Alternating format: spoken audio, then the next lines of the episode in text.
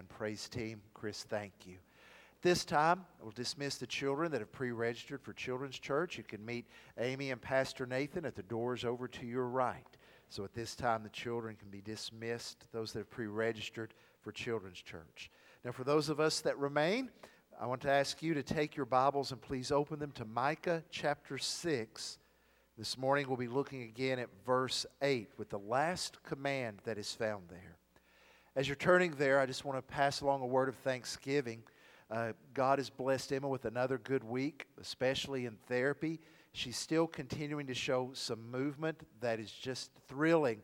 Our physical and occupational therapists, they're feeling her quad muscles start to activate, as well as she is initiating arching her back and moving some in her back. So we're very, very thankful. And also just thankful the Lord has protected us in the midst of this pandemic.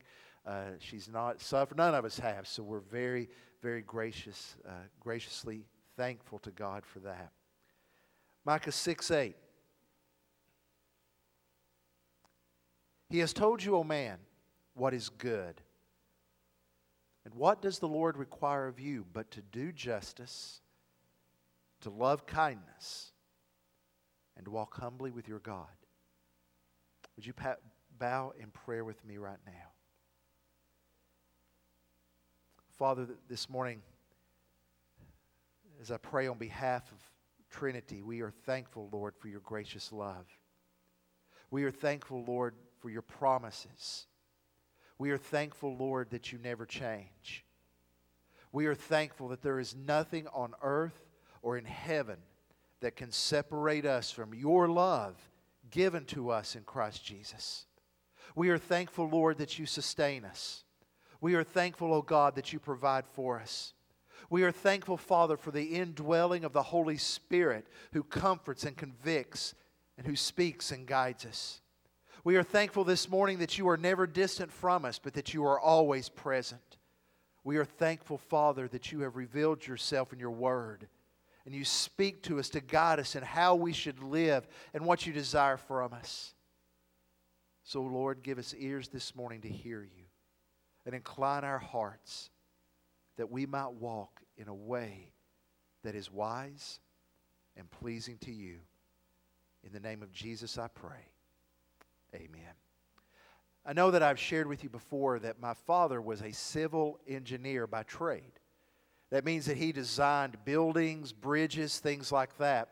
And I can remember as a little boy, way, way back in the 1970s, visiting his office and getting, on, getting in trouble for playing with the intercom system. And he had the coolest, he had an electric eraser that was just the coolest thing ever, I thought. But I always remembered, for some odd reason, a poster that hung in his office. Uh, in fact, I found a copy of it and, and wanted to show it to you. I know it's hard to see, but on the right, this, this, construction crew has been working very hard on digging this hole. I mean, there's concrete barriers on the wall, way down deep in it. There are cranes, hard hats. And then one of them realizes something. Stop digging. The plans were upside down. That'll hit you in a minute or, or two. Dad knew as an engineer, plans have to be read correctly. The thing to be built as it needs to be built, the blueprints have to be correct and read rightly. Today, it's a sad thing when we don't stop for a moment to think about the blueprint for our lives. When we fail to stop and ponder, what path are we on? Are we walking according to the design of the Master? Where is our path leading us? Jack Kerouac, the famous American novelist, in his book On the Road, tells the story of a young man by the name of Dean Moriarty who's traveling with his friends. In their journeys, they meet an older man. As he finds out that this group is just traveling, this older man asks this question Are you boys going to get somewhere or just going? It's a very appropriate question. You see, it's very easy for us in the midst of busyness, in the midst of life that picks up speed with each day, that we stop for a moment and ask ourselves, where are we going? Why are we on this path? The Bible uses the metaphor of walk to talk about life. It talks about our lifestyle. What's our walk like? What's our lifestyle like? When we stop to ponder that, this should cause us to reflect on some very serious and deep questions. Who or what determines how you live your life? What determines the choices that you make? Do we just simply say, well, I'm just a, a product of the DNA that's been woven within my genes?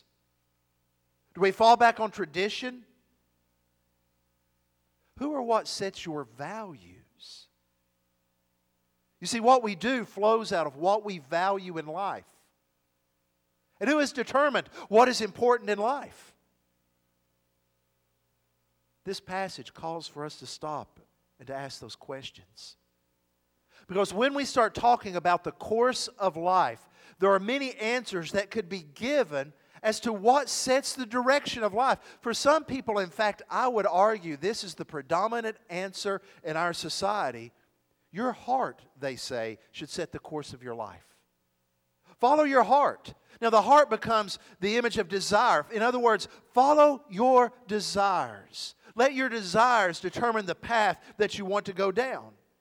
Those who hold to this approach for determining values in the walk of life would say simply, well, the heart wants what the heart wants. Go for it. But we need to pause and ask ourselves if the heart is a good map to use for our walk.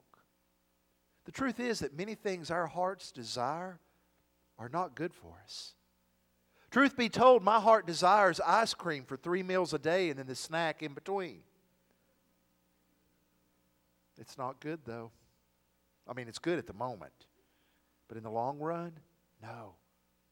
See, what our hearts desire is not what is always the best or the wisest.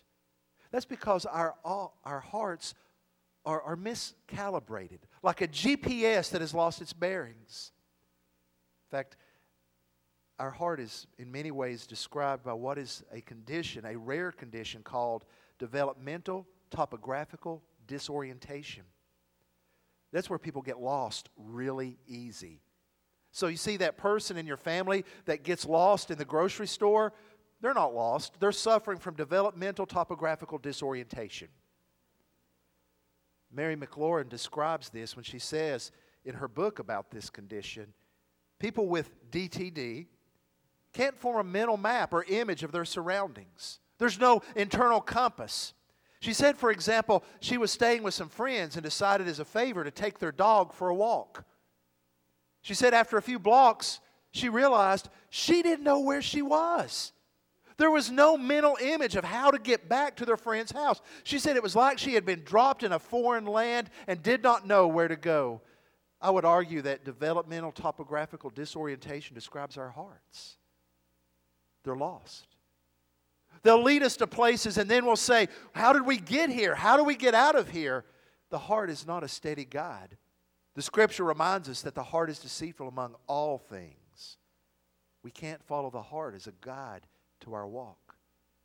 Now, for others, the guide for the way we live life is not found inwardly, but is found outwardly, specifically in the social media. We have seen in the last 10 years the rise of those that are recognized as social influencers.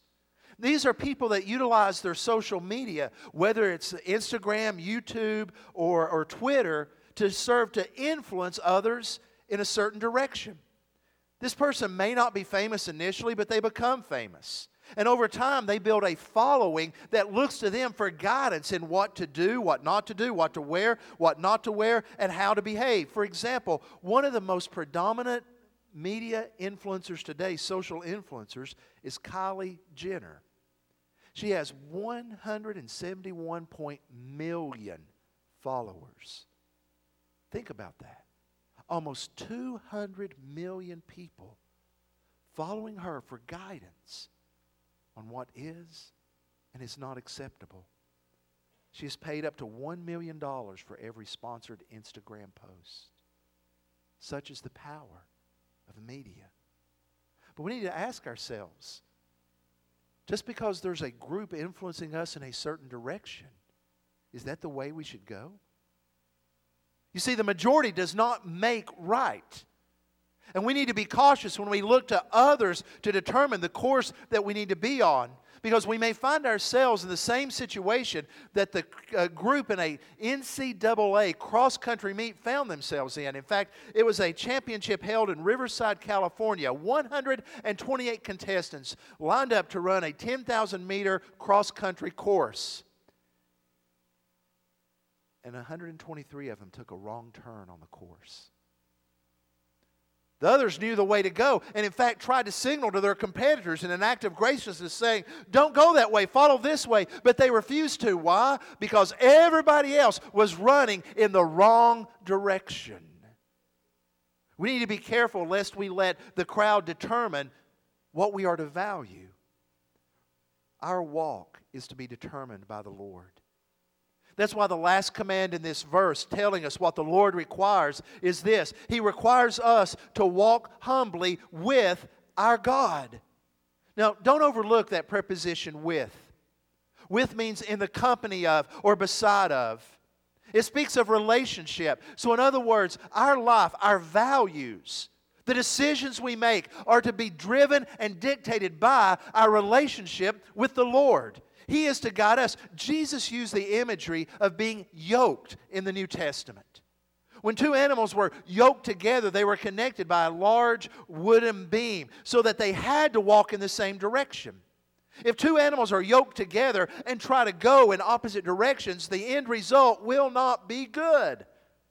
The imagery here is that we are yoked to God, seeking to walk with Him and to follow Him where He leads us. And in doing so, we are following in the footsteps of those that have preceded us, like Enoch and Noah, like Miriam and Deborah, like Jeremiah and Job and Peter and Paul. Those who show us an example of what it means to walk, to live life in conformity with God's plan. Now, often when we speak of God's plan, our minds automatically go to vocation.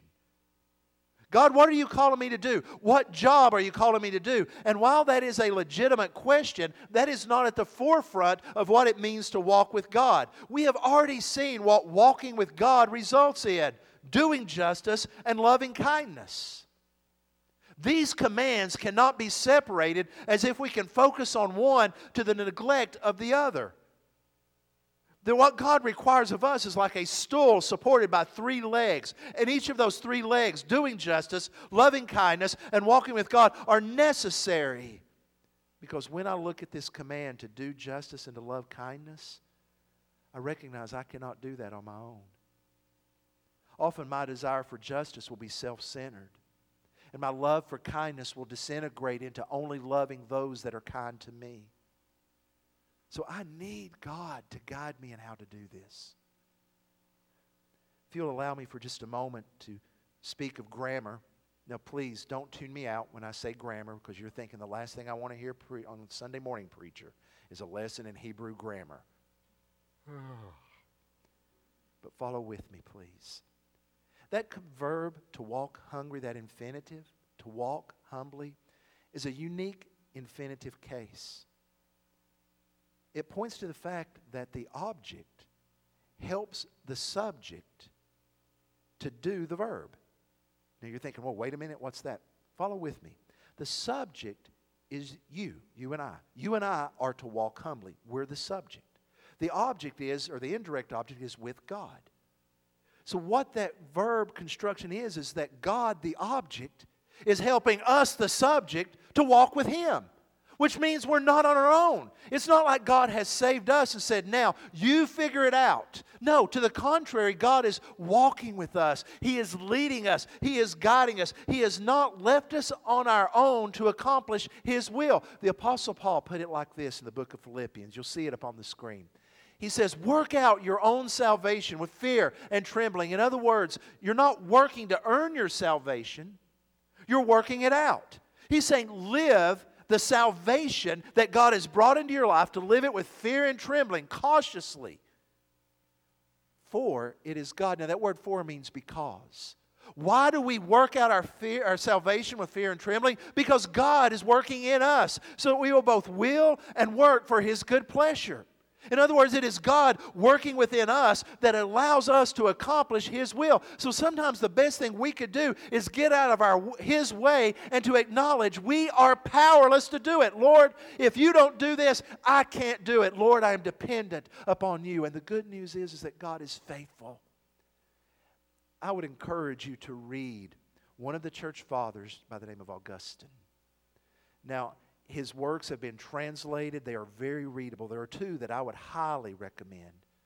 The first is called City of God. If you want a guide in how to live in the midst of a culture that is becoming increasingly pagan and antagonistic toward the faith, read City of God. And his other book is called Confessions. And it's just that it's his autobiography. Augustine, he lived a he lived quite a life. Talk about living in sin. Augustine would have been the poster child at that time. He would have been the guy trashing hotel rooms at a rock concert. And God radically saved him. In the book Confessions, he talks about this dependency upon God when he says, Look, you're here. That's God. God, you're here. Freeing us from unhappy wandering. In other words, God, you're here, freeing us from following our hearts, following the crowd, from just wandering around. Lord, you're here, setting us firmly on your track, comforting us and saying, Run the race. I'll carry you. I'll carry you clear to the end. And even at the end, I'll carry you. Such is the grace of God that does not abandon us, but carries us all the way through. To walk humbly with Him is to walk dependent. That's why that command is described by walking humbly. We know we are dependent upon God. We're aware of our limitations. We know our propendency to, to sin and that it's so easy for us to veer off the path. So we acknowledge, God, we need you. We acknowledge we don't always know the best course of action, but God, you do.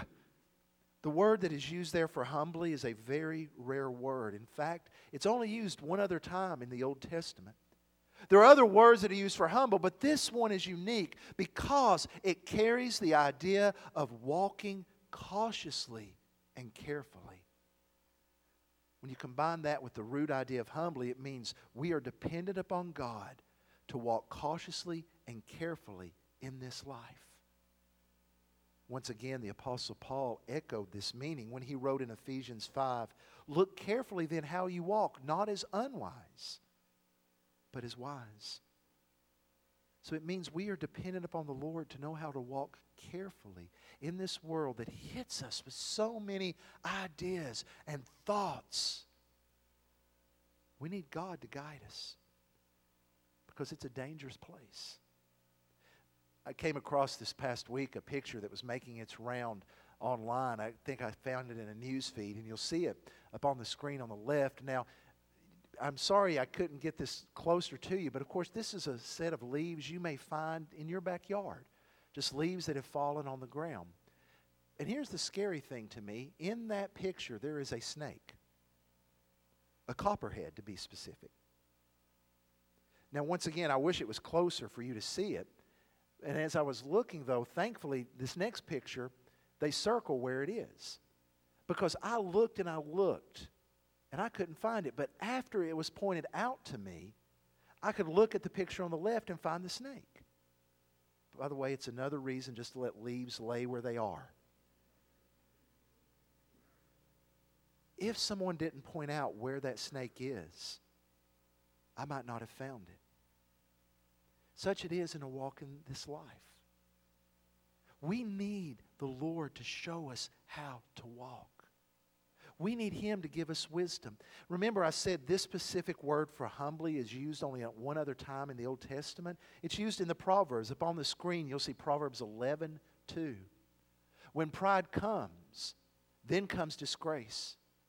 But with the humble, remember, those that are dependent upon God to walk carefully and cautiously in this world, is wisdom.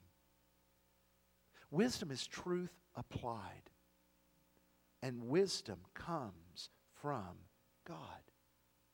It's not found within us To the contrary, we are not wise upon our, upon our, within ourselves. We are wise because God reveals Himself and gives us wisdom. So the question becomes as God carries us and as He gives us wisdom to walk carefully, to walk wisely in this world, are we listening to Him? The issue is not with God. The issue is are we willing to listen and to seek His guidance? with the decisions that we face every day. On March 17th of 1988, flight uh, 410 of Avianca Airlines left the airport of Bogota, Colombia. Approximately five minutes into its flight, it crashed into the side of a mountain, killing everyone on board. When the cockpit recorders were found, the investigators were shocked to hear the last words spoken by the pilot you see that the alarm sounded. It was a voice alarm that was crying out, Pull up, pull up, pull up. And then the pilot's voice, pilot's voice was heard saying, Shut up. And he silenced the alarm. To this day, they do not know why he did that. The warning was there, but he chose not to heed it we need God to be our warning. Because if we follow our heart, we will not go in God's direction. You see, when it comes to our enemies, our inclination is to say, make our enemies suffer, make them pay, make them hurt. God says, love your enemies, pray for those that persecute you. When it comes to, to lust, our hearts say, Go, do, go, do. You deserve it. You desire it. There's no reason for you to stop. And God says, Pursue purity, pursue holiness. Because when we give in to the lust of our hearts, it only brings about destruction. So the question before us is Will we walk with God humbly? And understand, we cannot walk with God apart from Jesus. The only way we can walk with God is Jesus. Jesus emphasizes time and time again in the Gospel of John that if we are to know the Father, we must know the Son. For we cannot know the Father without knowing the Son. No one comes to God. No one's going to walk with God without following Christ. So, walking with God begins confessing Jesus as Lord and turning from our sins. And once we do that, our walk will be different. Because grace not only saves us, it transforms us, changes us. This past month, I finished reading through Genesis. And I'm always amazed at the narrative of Jacob, the deceiver, the scoundrel. There's that moment where Jacob, before he comes face to face with his brother Esau, and Jacob is terrified that Esau is going to do him in. Jacob encounters an angel of God. There's some debate as if it is a theophany, if it's God in the flesh or just an angel. I'm not sure I could resolve that, but the point is this Jacob begins wrestling with that angel. And he says, I'm not going to let go till you bless me. And then the angel touches the hip of Jacob, touches, and the hip's dislocated. Now, in all of my years of sports, really the most serious injury I've had is dislocating my pinky twice. And even then, I was like, take me? No, you're not putting it back in place. Take me to the ER. I want pain medication. I can't imagine having a hip dislocated. Don't you know that Jacob's walk was different? Physical walk was different after that moment. From then on, he never walked the same. In fact, Hebrews 11 describes him as leaning on his staff. You cannot encounter God and remain the same. Your walk will be different. Now, we're not giving the normal invitations, but that doesn't mean you cannot respond to the Lord this morning. So I want to ask you, if you will, to bow your heads with me. Now, quietly and reverently, I want to go back to the questions that I asked at the beginning. Take a moment and examine your heart before God. Who or what determines your values? What's the most important thing in your life? Now, why is it the most important thing? What does the Lord say is the most important?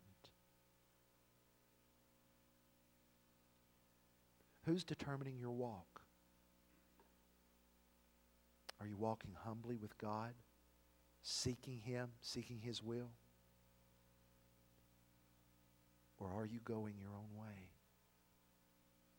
This morning I ask you to consider these questions. That the Lord calls us and enables us to walk with Him, and His way is life. Father, I am so thankful that you don't leave us on our own to figure this out. With the cacophony of sounds and voices that surround us, Lord, we need to hear you most of all. So please, oh God, incline our hearts towards you. Move us. Move us so that we will seek you in every area of life. That you will be glorified in how we live and in the decisions that we make. Grant it, Father, we pray. Through Christ our Lord. Amen.